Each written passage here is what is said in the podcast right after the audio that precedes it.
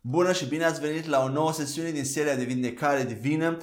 Până acum am văzut așa de multe lucruri extraordinare din Cuvântul Lui Dumnezeu. Am văzut cum noi ca și creștini, ca și creație nouă, suntem chemați să facem aceleași lucrări, aceleași fapte ca și, ca și Iisus, dar și lucrări mult mai mari.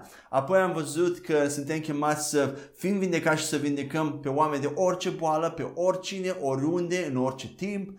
Apoi am văzut că și ucenicii au făcut aceleași lucruri după ce Iisus s-a înălțat la cer. Și în final, ultima sesiune am terminat-o văzând mai departe în Noul Testament că Dumnezeu ne-a dăruit tot ceea ce ține de viață și evlavie. Deja ne-a dat la timpul trecut și aceste lucruri includ vindecare divină, includ vindecare și sănătate. Amin? Și astăzi continuăm în același capitol mare despre voia lui Dumnezeu cu privire la vindecare și continuăm cu un al optulea subcapitol care se intitulează Orice binecuvântare spirituală. Și vom vorbi astăzi despre binecuvântările spirituale. Ce sunt binecuvântările spirituale? Și dacă sunteți gata și pregătiți, haideți să deschidem la un prim pasaj din Efeseni, capitolul unu, versetul trei. Voi citi uh, din noua traducere românească, dar sunteți bineveniți să citiți din orice traducere românească pe care o aveți la dispoziție. Haideți să citim împreună. Binecuvântat să fie Dumnezeu, Tatăl Domnului nostru Iisus Hristos, care ne-a binecuvântat cu orice fel de binecuvântare duhovnicească în locurile cerești în Hristos. Haideți să citim încă o dată și mai, mai rar. Binecuvântat să fie Dumnezeu, Tatăl Domnului nostru Iisus Hristos, vedeți că nu Iisus, dar Tatăl, care ne-a binecuvântat la timpul trecut cu orice fel de binecuvântare duhovnicească sau spirituală. Nu-mi place cuvântul duhovnicesc. Spirituală. E un termen așa de ortodox, duhovnicesc. Ne-a binecuvântat cu orice fel de binecuvântare spirituală în locurile cerești în Hristos. Unde suntem noi ca și creștini? Acum suntem în Hristos și o să vedem că suntem și în locurile cerești. Dar haideți să vedem un pic despre aceste binecuvântări spirituale despre care Biblia spune că Dumnezeu ne-a binecuvântat deja cu ele. Și mulți creștini, mulți comentatori ai Bibliei a, a, argumentează că în, în Noul Testament binecuvântările creștinilor sunt numai spirituale și nu sunt fizice sau materiale ca în Vechiul Testament. Și binecuvântările spirituale despre care acest pasaj vorbește aici, ei spun că nu sunt tangibile, nu sunt fizice, ci sunt spirituale. Și când spun spirituale, termenul de spiritual pentru ei înseamnă, înseamnă simbolic, metaforic, nevăzut, necunoscut, misterios, evlavios, devoțional. Este ceva care nu poți măsura, este ceva imaterial.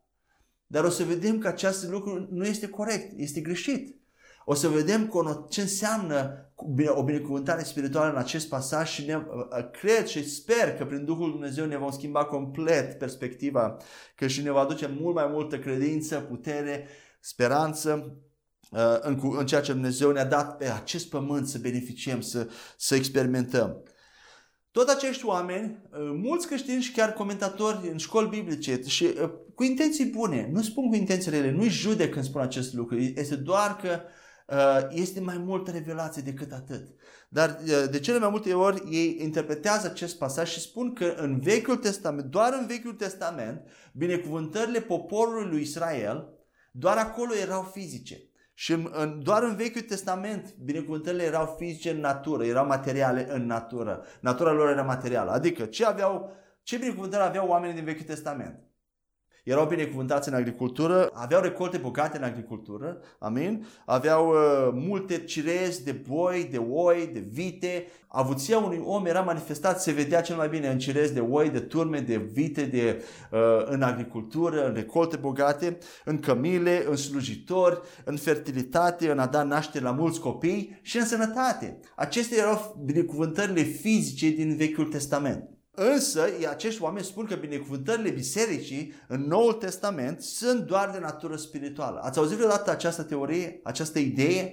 Că în Noul Testament noi nu mai avem acces la acele tipuri de binecuvântări ca în Vechiul Testament.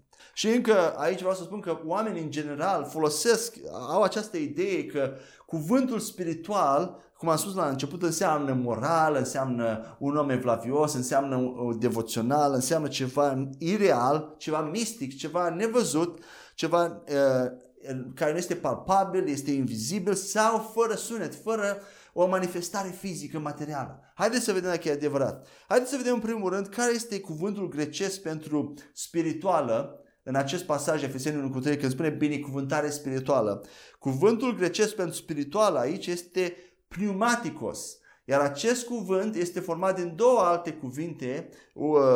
Primul este pneuma, care înseamnă spirit, duh. Iar al doilea cuvânt este tikos, care înseamnă aparținând, aparține, vine din sau are o bârșie, este creat din. Deci tikos înseamnă că acea binecuvântare aparține, vine de într-un loc, vine de undeva. Pneumaticos, în acest pasaj, fraza binecuvântare spirituală, înseamnă că acea binecuvântare, care poate fi de natură materială, este din, vine din tărâmul spiritual, este creată prin intermediul Duhului Sfânt, este creată din tărâmul spiritual sau prin mijloace spirituale, nu este creată prin mijloace naturale pământești.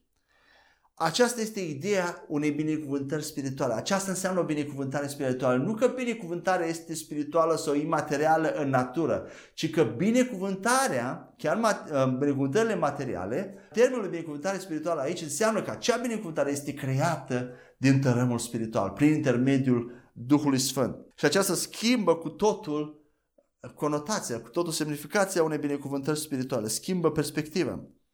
Și binecuvântările spirituale sunt binecuvântări, binecuvântări cu proprietăți și atribute, caracteristici care aparțin lumii spirituale. Ele au aceste atribute ale lumii spirituale. Ce vreau să spun cu asta? Atunci când ai o binecuvântare spirituală de vindecare sau de sănătate, un pneumaticos de vindecare, ce înseamnă acest lucru? Înseamnă că acea vindecare, acea binecuvântare nu depinde de cât de mult alergi pe bandă la sală, nu depinde de câte ori mergi la sală, de cât de sănătos mănânci sau de cât de puțin mănânci, ci depinde în totalitate de puterea lui Dumnezeu. Toate aceste lucruri sunt căi naturale prin care noi ne întreținem sănătatea, dar nu sunt, nu sunt binecuvântări spirituale, o binecuvântare care vine din tărâmul spiritual.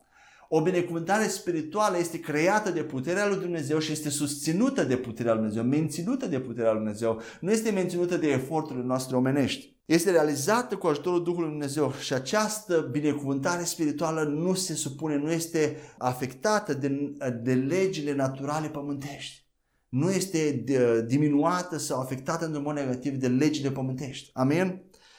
Apoi când ai o binecuvântare spirituală în finanțe, de o prosperitate financiară, binecuvântare financiară, acea binecuvântare spirituală în bani, în finanțe, nu depinde de cât de mult ai studiat, prin câte școli ai trecut, de cât de inteligent ești, cât de, ce servici bun ai. Nu de, toate aceste lucruri sunt importante, dar o binecuvântare spirituală financiară nu depinde de aceste lucruri, ci este prin puterea lui Dumnezeu.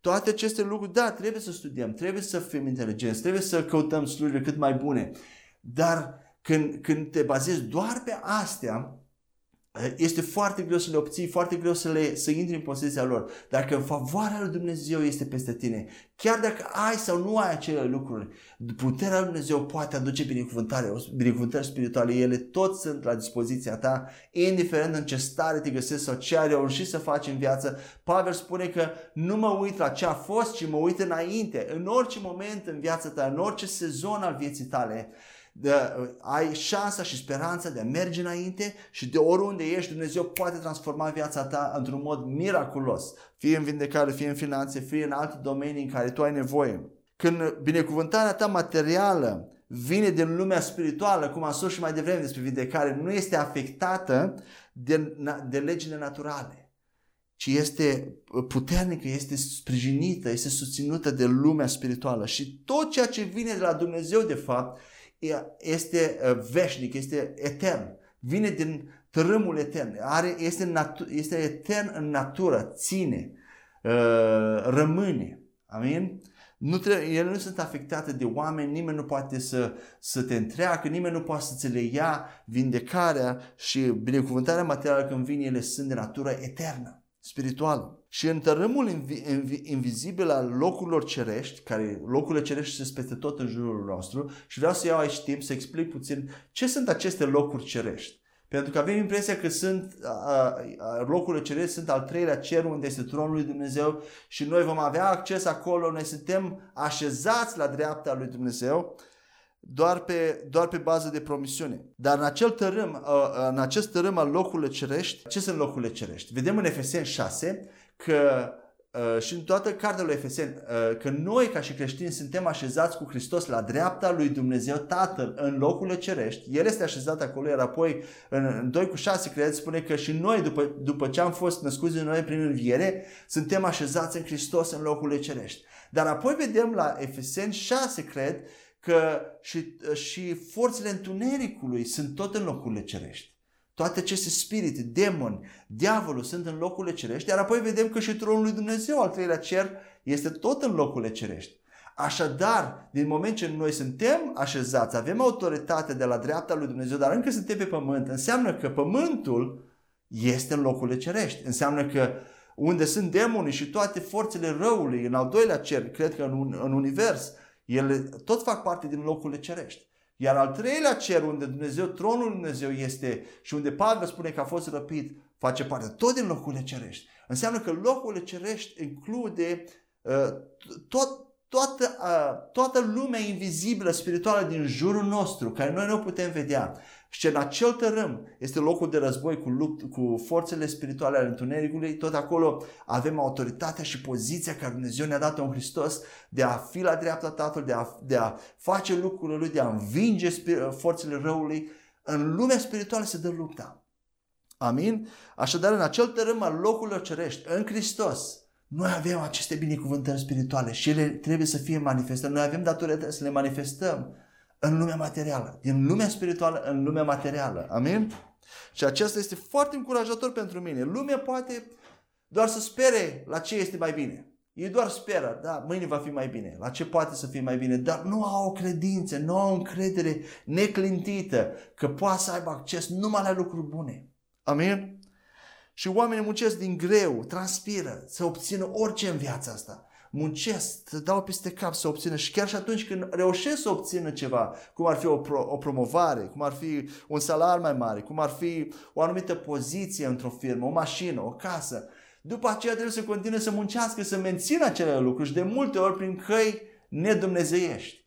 Dar când noi avem acces la binecuvântările spirituale ale lui Dumnezeu, sunt obținute prin credință. Nu prin transpirație, nu prin muncă, nu prin... și chiar atunci când le obții, ele nu sunt menținute de tine prin eforturi omenești, ci sunt menținute de harul lui Dumnezeu, de puterea lui Dumnezeu, și tot ce avem nevoie noi este doar să credem.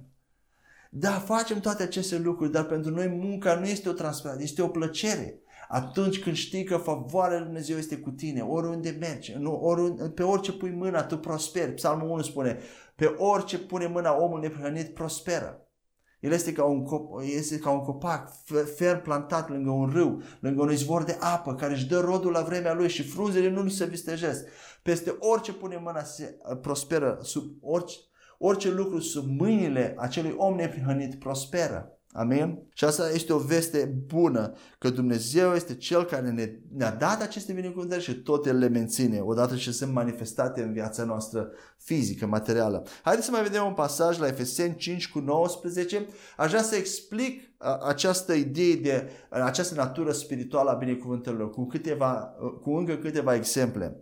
Efeseni cinci cu nouăsprezece spune așa: vorbiți între voi cu psalmi, imnuri și cântece duhovnicești, cântând și lăudându-L pe Domnul în inima voastră. Vedeți iarăși aici cântece duhovnicești, cântece spirituale.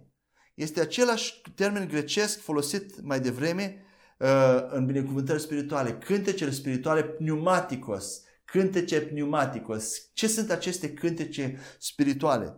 Sunt ele uh, niște cântece care nevăzute, ireale, fără sunet sau uh, nu sunt palpabile? Nu! Ele sunt cântări dar care vin în terenul spiritual. Sunt create prin, de la Duhul Sfânt și în cea mai, în cea mai mare parte pot fi cântări românești care sunt inspirate de Duhul Sfânt, dar în cea mai mare parte acestea sunt cântări cântate, cântece cântate în limbi. Îl lași pe Duhul Sfânt să cânte prin tine și Duhul Sfânt, aceste cântări duhovnicești sau spirituale sunt create din lumea spirituală. Ele sunt niște cântări, cântece fizice, materiale, le poți auzi cu sunet, dar sunt create prin mijloace spirituale. Nu sunt cântări făcute prin eforturi omenești. Amin? Un alt argument că binecuvântările spirituale sunt niște binecuvântări palpabile, dar create din tămul spiritual, este însăși creația lumii din jurul nostru, crearea pământului. Dacă ne uităm în Geneza, cum a fost creat pământul? A fost creat din nimic, din lumea spirituală. Dumnezeu este spirit. Și El cum a creat această lume? Doar a vorbit. Din lumea spirituală a creat lumea materială. Acest lucru înseamnă că lumea spirituală este mult mai puternică și mai reală decât lumea materială. Și de fapt, lumea spirituală, tărâmul spiritual, guvernează sau controlează tărâmul material. Și noi, ca și ființe renăscute din nou, când venim în Hristos, practic noi funcționăm cu un picior în lumea materială, prin trupul fizic și prin mintea conștientă, în mare parte, și cu celălalt picior în lumea spirituală, pentru că Duhul nostru este renăscut, face parte, are autoritate, are acces la binecuvântări în lumea invizibilă, dar și mintea inconștientă, tot funcționează la acel nivel. Subconștientul nostru, împreună cu Duhul, el funcționează douăzeci și patru din douăzeci și patru și când dormi, Duhul tău și subconștientul tău sunt active și ele funcționează la un nivel cuantic, funcționează în lumea spirituală. Așadar, noi suntem în două lumi, practic, în lumea invizibilă și în lumea vizibilă materială și noi suntem datori și avem privilegiu și responsabilitatea să aducem Să, să aducem acele binecuvântări care le avem în lumea spirituală invizibilă, în care avem acces prin noul Duh recreat, să le aducem în lumea materială. Amin? Este extraordinar. Pentru mine acea, aceste adevăruri schimbă complet perspectiva asupra vieții creștine. Nu este doar o viață pioasă, mergem la biserică, ne întoarcem înapoi, suntem creștini buni, moral. Nu, viața creștină este o viață de putere, o viață de succes, o viață de vindecare, o viață de prosperitate financiară, de victorie, în care tu trăiești binecuvântările Lui Dumnezeu, le manifesti în viața ta. Haideți să mai vedem un pasaj tot uh, despre asta, la întâi Corinteni cincisprezece cu patruzeci și patru. Spune așa: este semănat un trup firesc, dar este înviat un trup duhovnicesc sau spiritual. Dacă există un trup firesc, există și unul duhovnicesc. În acest context, Biblia vorbește despre Iisus Hristos, despre trupul lui Iisus când El a fost uh, înviat din morți. Amin?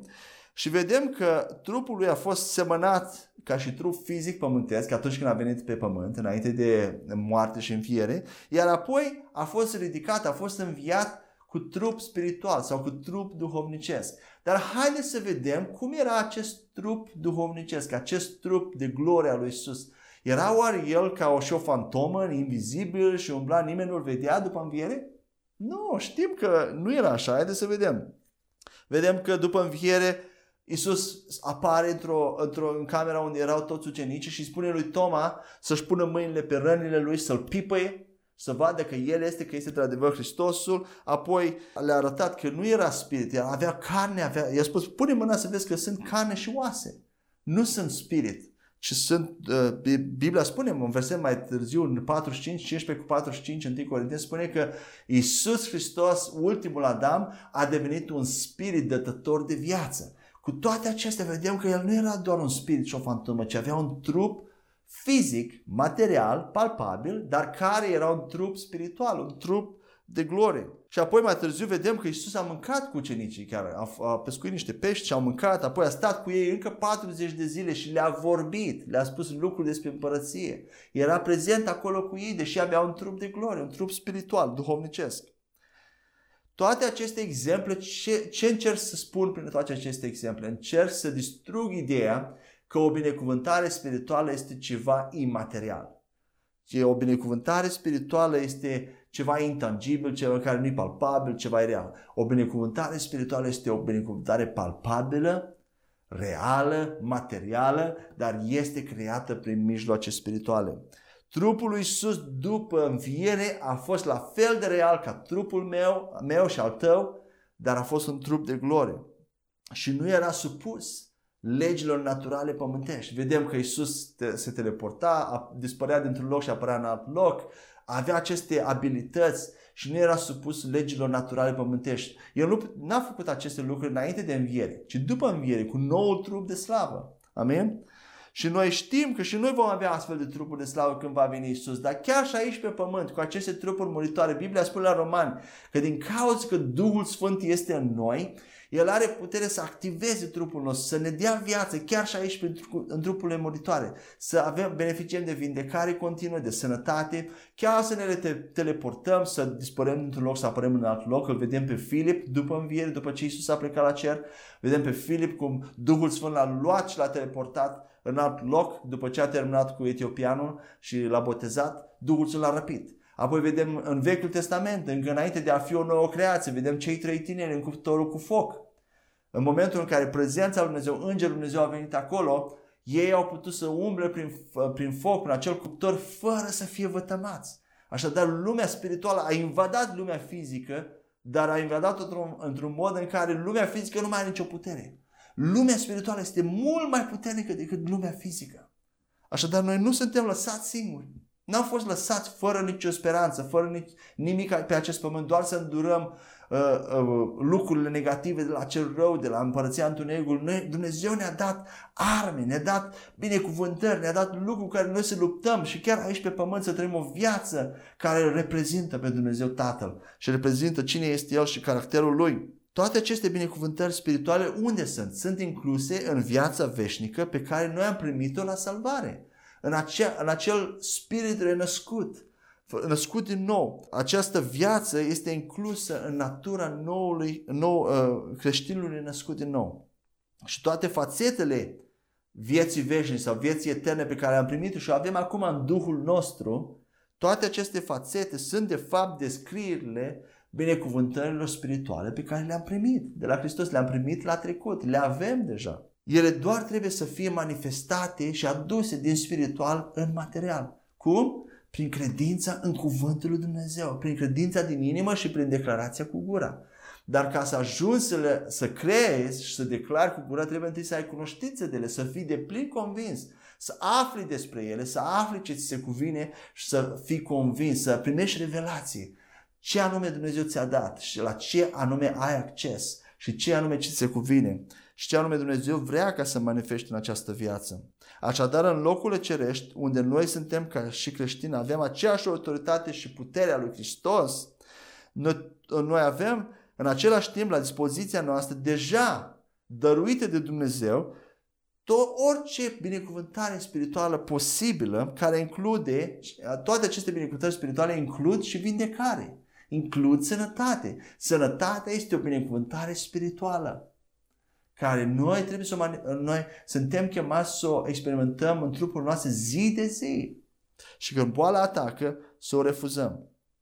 Și aceste binecuvântări spirituale sunt cu mult mai bune decât ceea ce poporul Israel avea în Vechiul Testament. De ce? Pentru că binecuvântările materiale ale poporului Israel în Vechiul Testament depindeau de supunerea lor față de lege, de ascultare, de fapte. Ei erau binecuvântați, Deuteronom douăzeci și opt ne spune, doar când atunci când ascultau de lege sau când aduceau jertfe animale, de animale. Doar în acele două situații erau binecuvântați, altfel ei veneau sub blestem. Însă în Noul Testament, binecuvântările spirituale pe care Dumnezeu ne le-a dat depind în totalitate de supunerea lui Iisus Hristos față de lege, cât a trăit pe pământ, când a fost pe pământ, și de sacrificiul lui la cruce, de jertfa lui la cruce, în totalitate. Aceste binecuvântări spirituale nu depind de sfințenile noastre, de faptele noastre, de cât de buni suntem, de cât de mult postim, ne rugăm sau orice alt lucru. Depind numai de, de ascultarea lui Iisus și de jertfa lui Iisus. Nu asta e extraordinar? Nu mai trebuie să muncești pentru ele, le ai la dispoziție fără nicio condiție. Dumnezeu ne-a dat aceste binecuvântări necondiționat, fără nicio condiție. Tu ai acces la aceste binecuvântări. Și am să mai spun asta încă o dată. Tu ai acces, odată ce ai venit în Hristos, ai acces la aceste binecuvântări spirituale, toate aceste binecuvântări spirituale, fără nicio condiție. Dumnezeu ne le-a dat doar din cauza bunătății și dragostei Lui pentru noi. Amin? Am să dau un exemplu aici, două exemple de fapt. Când mulți ani în urmă, când eu mi-am cumpărat prima mașină nouă, era un Dacia Logan, când am cumpărat-o mi-am dorit foarte mult să aibă un computer de bord care să-mi arate câți kilometri mai pot merge cu benzina care o am în, în rezervor și multe alte lucruri uh, uh, multe alte lucruri importante. Însă când am luat mașina, din anumite motive, acest computer nu era activat și nu beneficiam de acele lucruri care mi le-am dorit. Și am fost un pic trist când mi-am luat mașina, că nu am acest, nu sunt incluse în opțiuni. Și am, am mers cu mașina, cred că vreun an, un an jumate cu ea, până când într-o zi, din greșeală, am apăsat pe două butoane, nu știu cum, și mi-a apărut computerul de bord. Mi-a apărut exact ceea ce vreau eu și vreau la început. Dar ce vreau să spun cu asta? Din momentul acela am început să beneficiez de computerul de bord, de bord.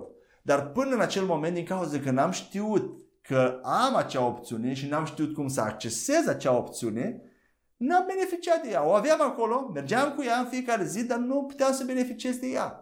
În același fel, așa de mulți creștini nu știu ce au în Hristos, ce Dumnezeu le-a dat în Hristos pentru viața aceasta de pe pământ și nu știu cum să acceseze acele lucruri, nu știu că au acces la ele și din cauza aceasta sunt robiți de diavolul, sunt robiți de ele și nu beneficiază și așa de mulți creștini mor ne- inutil de boli și de lucruri care ar putea fi vindecați. De aceea, de aceea dau, dau această învățătură, lucruri care Dumnezeu mi le-a revelat mie, le aduc, le aduc la dumneavoastră ca să, să, să, cu ajutorul Duhului să, să primiți revelați și să vedeți ce Iisus Hristos ne-a adus la, prin jertfa de la cruce, la ce avem acces și cum să accesăm acele lucruri, așa încât viața noastră să reflecte gloria lui Dumnezeu zi de zi. Un alt exemplu, imaginați-vă că Bill Gates, tatăl, părintele Microsoftului, se mută la voi în casă și aduce toate gadgeturile, toate uh, uh, chestiile electronice cu el, renovează complet casa, ai tot felul de alarme, tot felul de sisteme, aprins becul bătând din pane, tot felul de uh, lucruri automate, robotizate și se mută în casă la tine, iar tu beneficiești, te bucuri de acele lucruri doar din cauza că el s-a mutat la tine în casă. El a venit cu toate, tot stilul lui de viață. Amin? În același fel, când Iisus s-a mutat în trupul nostru, când Duhul Sfânt a venit în trupul nostru, care a devenit templul Duhului Dumnezeu, noi beneficiem, Dumnezeu s-a mutat în noi cu toată natura, cu tot stilul lui de viață, cu tot caracterul lui și El locuiește în trupul nostru. Cum ar putea templul Duhului Sfânt să fie afectat de boală?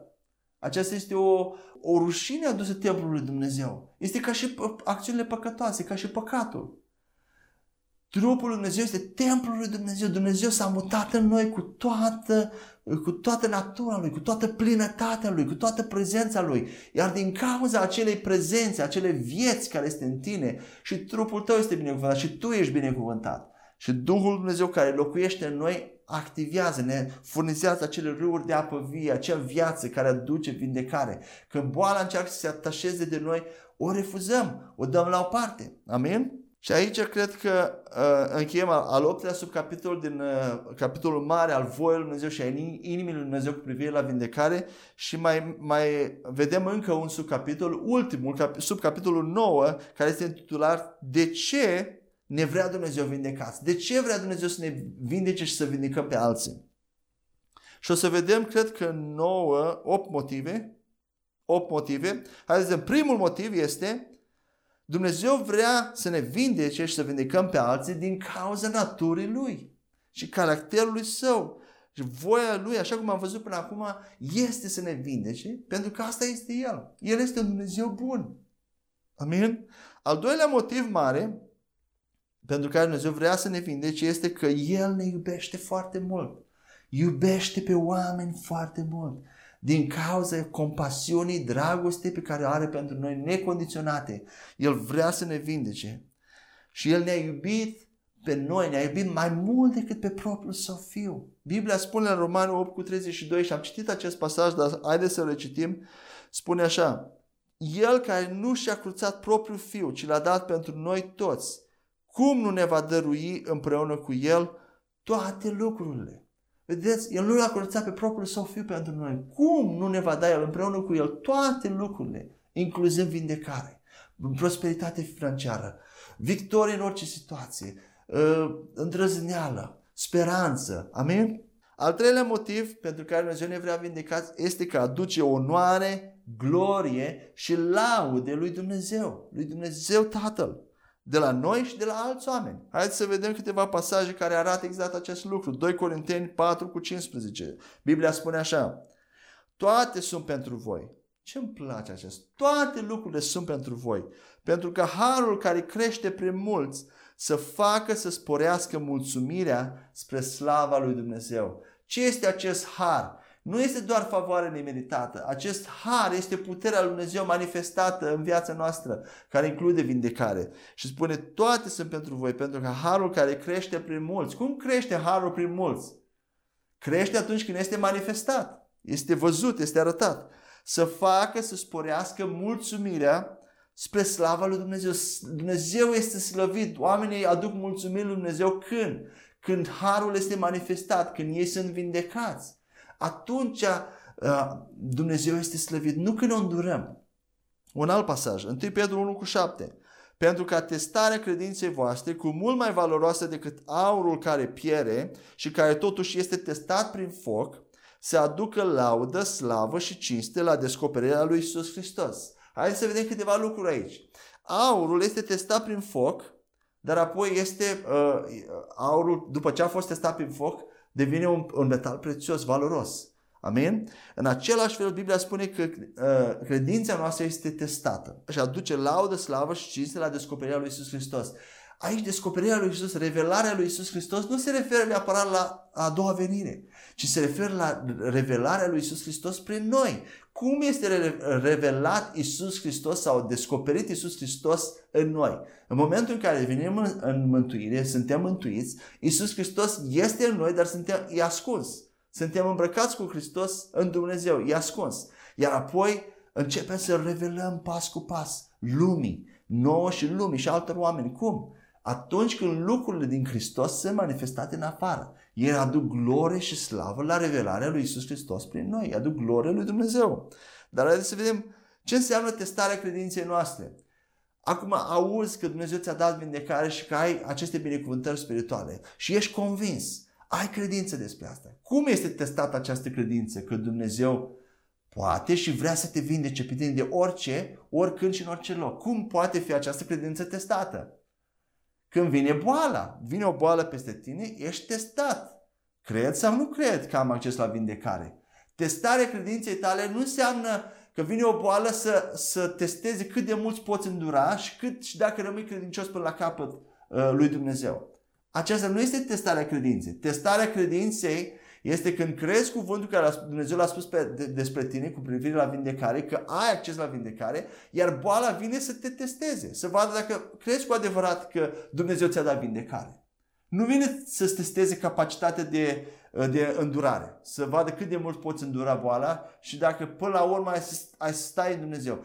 Hai să vă spun un secret. Dacă ai fost cu adevărat născut din Dumnezeu și ai fost născut din nou, tu până la capăt vei îndura pentru Dumnezeu, pentru că natura ta a fost schimbată. Aici este, aici este locul unde mulți creștini scapă din vedere că atunci când noi am fost născuți din nou, ceva extraordinar, palpabil, tangibil s-a întâmplat în noi. Natura noastră a fost schimbată. Noi nu mai putem, noi, noi nu mai putem să ne renegăm pe Dumnezeu doar din cauza că vine o boală.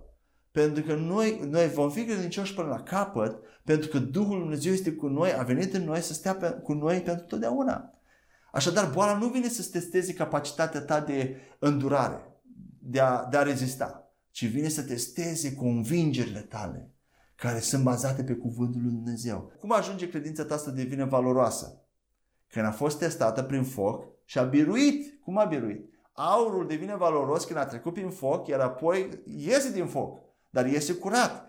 Așadar, credința este valoroasă și crește sau este eliberată mai mult prin noi când învingem boala. Nu lăsăm să ne calce în picioare sau să o îndurăm.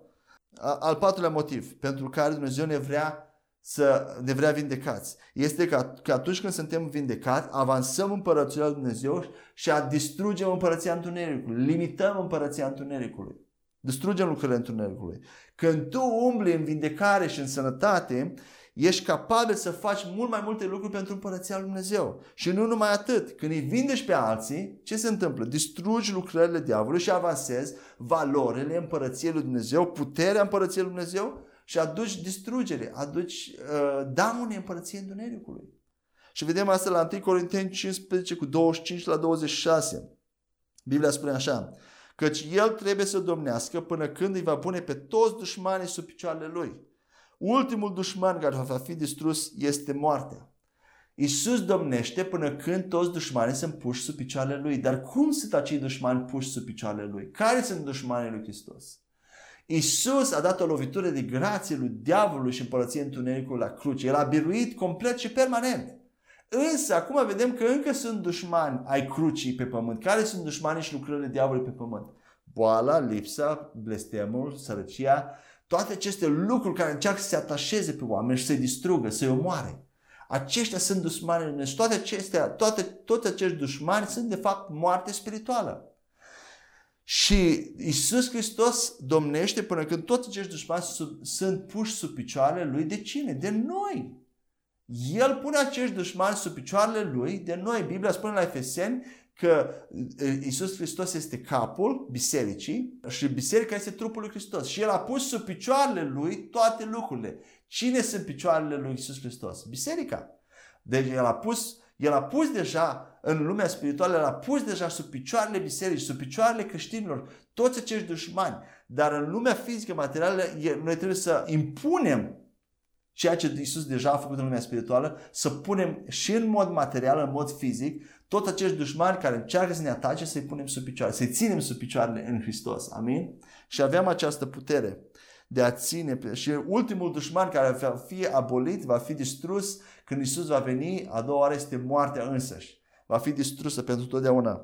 Haideți să mai vedem încă un pasaj la Luca zece cu șaptesprezece la nouăsprezece. Cei șaptezeci și doi s-au întors plini de bucurie și au zis: Doamne, chiar și demonii ne sunt supuși în numele Tău. Însă El le-a zis: L-am văzut pe Satan căzând din cer ca un fulger. Iată, v-am dat autoritate să călcați peste șerpi, peste scorpioni și peste toată puterea vășmașului și nimic nu vă va răni. Iisus Hristos ne-a dat autoritate. Vedeți, când e, ucenicii s-au întors și au, au văzut demoni că le sunt supuși, Iisus spune că l-am văzut pe Satan căzând din cer. Așadar, când demonii sunt scoși din oameni, împărăția lui Satan este afectată, este distrusă, este cade. Amin? Și apoi Iisus le-a dat autoritate. De ce le-a dat autoritate? Să nu facă nimic?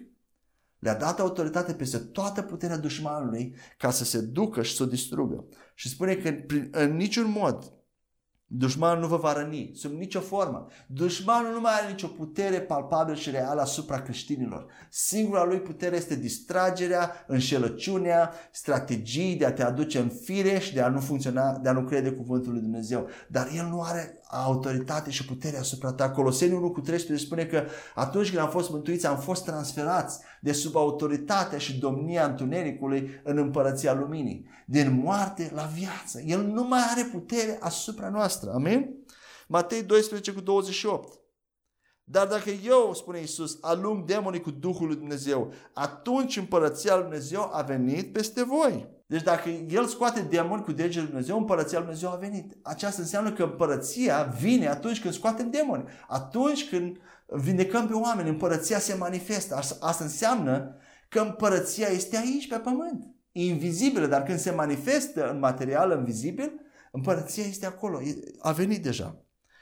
Al cincilea motiv pentru că Dumnezeu ne vrea vindecați este că ca să dovedim voia perfectă și bună și acceptabilă a Lui și să confirmăm, să stabilim legământul Lui cu noi. Și vedem asta în Roman doisprezece cu doi. Spune așa: nu vă conformați acestui veac, ci lăsați-vă transformați prin renoirea minții voastre ca să puteți discerne care este voia lui Dumnezeu, cea bună, plăcută și desăvârșită. Și nu-mi place discerne, că nu-i discerne. În engleză spune ca să putem dovedi care este voia lui Dumnezeu, cea bună, plăcută și desăvârșită. Atunci când vindești bolnavi, tu dovedești că voia plăcută, bună și desăvârșită a lui Dumnezeu este să vindeci. Deuteronom opt cu optsprezece.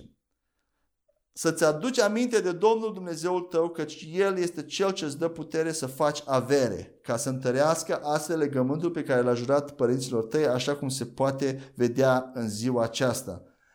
Extraordinar! Dumnezeu spune aici că le-a dat poporului Israel, i-a dat putere să facă avere, să se îmbogățească.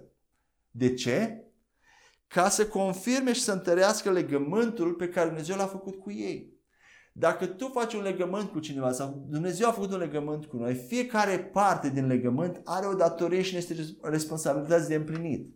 Și în momentul în care eu am făcut un legământ cu Dumnezeu, eu am promis ceva lui Dumnezeu să fac și Dumnezeu a promis să-mi facă ceva, în momentul în care am nevoie de beneficii acelui legământ, sunt într-o ananghie, sunt într-o circunstanță în care ceea ce Dumnezeu a promis în legământ se aplică mie și Dumnezeu intervine și își împlinește partea lui de legământ, ce se întâmplă? Atunci legământul este întărit, devine și mai puternic, devii și mai sigur că relația dintre tine cu Dumnezeu este una reală. Că atunci când ai nevoie, El își face partea Lui. Amin? Deci, în Noul Testament, atunci când noi vindecăm pe oameni și suntem vindecați, practic, promisiunile lui Dumnezeu sunt întărite, sunt stabilite, sunt confirmate, sunt dovedite, că ceea ce Dumnezeu a promis este real și se manifestă, este pentru astăzi. Al șaselea motiv pentru care Dumnezeu ne vrea vindeca și vrea să vindecăm este că facem Evanghelia să fie atractivă pentru oameni. Când Evanghelia funcționează cu adevărat în viața ta întâi, când, când înainte de a spune orice cuvinte, Evanghelia se vede prin tine. Vindecarea este inclusă în Evanghelie. Înainte de a predica vestea bună a lui Dumnezeu, a lui Dumnezeu oamenilor, tu trebuie să trăiești acea Evanghelie, să se vadă Evanghelia prin tine. Și se vede nu numai prin fapte morale și prin fapte de sfințenie, se vede și prin o viață de sănătate, o viață de binecuvântare. Când oamenii văd succesul tău, când văd favoarea care este peste tine, trebuie vă întreba ce faci tu, ce? De multe ori mă întreabă la servici, cum le știi tu aceste lucruri? Cum le știu? Sunt de multe ori lucruri care le știu nu din cauza educației sau experienței. Le știu prin modalitate spirituală. Sunt anumite, uh, primesc anumite idei, anumite sugestii care le, le prind în lumea spirituală din cauza că sunt o relație cu Dumnezeu. Am devenit înțelepciunea lui Dumnezeu și am acces la toate comorile de cunoaștere și înțelepciune care sunt în Dumnezeu. Duhul Sfânt mi le revelează în mintea mea, mi le aduce. Și fără, fără niciun alt motiv, nu din educație, experiență, pur și simplu îmi vine o idee și o aplic. Și oamenii se întreabă, cum știi tu asta? Pentru că am un Dumnezeu, am o, o Evanghelia lui Iisus este puternică. Și ce se mai întâmplă? Devii o mărturie vie și proclam excelențele lui Dumnezeu. Cine este Dumnezeu cu adevărat? Bunătatea Lui, dragostea Lui. Și vedem asta la întâi Petru doi cu nouă, unde spune așa. întâi Petru doi cu nouă spune așa. Însă voi sunteți o seminție aleasă, o preoție împărătească, un neam sfânt, un popor care este proprietatea lui ca să vestesc, vestiți faptele mărețe ale celui ce va chema din întuneric la lumina sa minunată. Tu ești o seminție aleasă, o, un preot împărătesc, o, preot, o preoteasă împărătească, un neam sfânt, un popor care este proprietatea lui. De ce? Chemați să vestim faptele mărețe, excelențele celui care ne-a chemat din întuneric la lumina sa minunată. Noi suntem chemați să proclamăm acele excelențe, caracterul lui Dumnezeu. Cine este Dumnezeu? Dumnezeu vindecătorul prin însăși viața noastră. Al șaptelea motiv. Ce se întâmplă când ești vindecat și vindești pe alții? Începi să eliberezi, să crești în credință și să eliberezi credință, mai bine spus, și în alte domenii ale vieții tale, nu numai în domeniul vindecării. Prin analogie, așa funcționează mintea noastră. Când ai victorie într-un domeniu, următoarea dată când te confrunți ceva mai puternic, cu ceva mai mare în același domeniu, poți să folosești o experiență trecută și să biruiești și acel lucru mai mare sau un alt domeniu. Exemplu, regele David, când s-a confruntat cu uriașul Goliat. Ce a spus el? Dumnezeu a fost cu mine când m-a luptat cu leul, când m-a luptat cu ursul, va fi cu mine când mă va lupta și cu acest uriaș. Așa funcționăm noi. Și el a, a, a, s-a folosit de experiențele trecute ca să învingă ceva mai mare și mai mare, din ce în ce mai mare. Și în momentul în care începe să avem victorie în vindecare, începe să creștem în credință și în alte domenii. Să eliberăm credință. Vom vedea mai târziu că deja avem toată credința în Duhul nostru. Doar mintea noastră o blochează să fie eliberată. Și pe măsură ce vedem puterea lui Dumnezeu manifestându-se mai mult, începem să eliberăm și mai multă credință și convingere. Ne întărim în credință, în ceea ce Dumnezeu a spus și în alte domenii.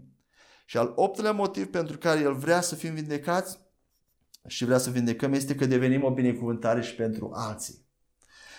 Inima lui Dumnezeu a fost dintotdeauna ca să slujească și nu să fie slujit. Și vedem aceasta la Iisus când a venit pe pământ, a fost ca să slujească pe oameni.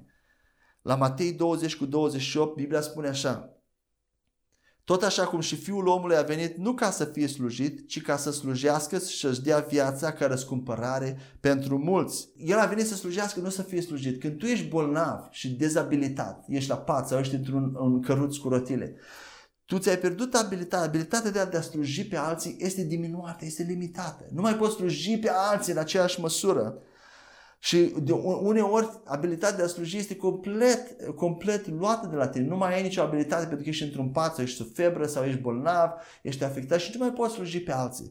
Și de asta Dumnezeu vrea să fim noi înșine în primul rând sănătoși, pentru ca să nu avem nevoie să fim slujiți, ci, în, în loc, în, ci noi să slujim pe alții, să facem lucrurile minunate ale împărăției, să le aducem la alți oameni. Și dacă tu ești dizabilitat și nu poți sluji pe alții, aceasta nu poate fi voia lui Dumnezeu. Dumnezeu nu vrea să fie slujit. El vrea să, fie, să slujească pe alții. Și la fel cu tine. El nu vrea ca tu să fii slujit, ci tu să slujești pe alții. Și să duci vestea bună a Evangheliei. Matei șapte cu doisprezece spune așa: prin urmare, tot ceea ce doriți să vă facă voi oamenii, faceți-le și voi la fel, căci în aceasta sunt cuprinse legea și profeții. Tot ceea ce tu dorești ca alții să facă pentru tine, fă-le și tu lor. Așadar, când tu ești bolnav, ce vreau eu, ce mi-aș dori ca altcineva să facă pentru mine? Să mă vindece, să-mi dea alenare, să-mi dea vindecare. În același fel, ceea ce tu dorești ca altul să facă pentru tine, altcineva să facă pentru tine, mergi și fă pentru alții. Biblia asta spune aici la Matei șapte cu doisprezece. Asta este ceea ce sunt chemat să fac pentru alții. Amin? Am văzut așa de multe lucruri minunate astăzi și încheiem aici acest mare capitol al voii lui Dumnezeu cu privire la vindecare și în sesiunile următoare vom începe al treilea capitol în care vom, vom începe să răspundem la toate obiecțiunile, la toate argumentele pe care oamenii le aduc, creștinii le aduc împotriva vindecării, cum ar fi suveranitatea lui Dumnezeu, teologia deja, dar nu încă, apoi rân, suferințele lui Iov, țepușul lui Pavel, Trofimus, Epafrodit, toate aceste obiecțiuni pe care creștinii le aduc și nu cu intențiile ele, dar sunt lucruri care diavolul le-a dus în trupul Hristos și care ne-au robit de moștenirea pe care Dumnezeu ne-a dat-o în Hristos. Și vom discuta fiecare din aceste obiecțiuni rând pe rând și le vom distruge, ca apoi să fim cât mai convinși, din ce în ce mai convinși, mai plini de credință de ceea ce Dumnezeu ne-a dat și ceea ce putem avea în această viață, și anume vindecare fizică și nu numai, mult mai multe alte lucruri. Nu e așa că ești încurajat de cuvântul lui Dumnezeu? Mă rog ca până când ne vedem data viitoare să fii binecuvântat și eh, Duhul Sfânt să se reveleze mult mai multe lucruri. În numele lui Iisus. Amen.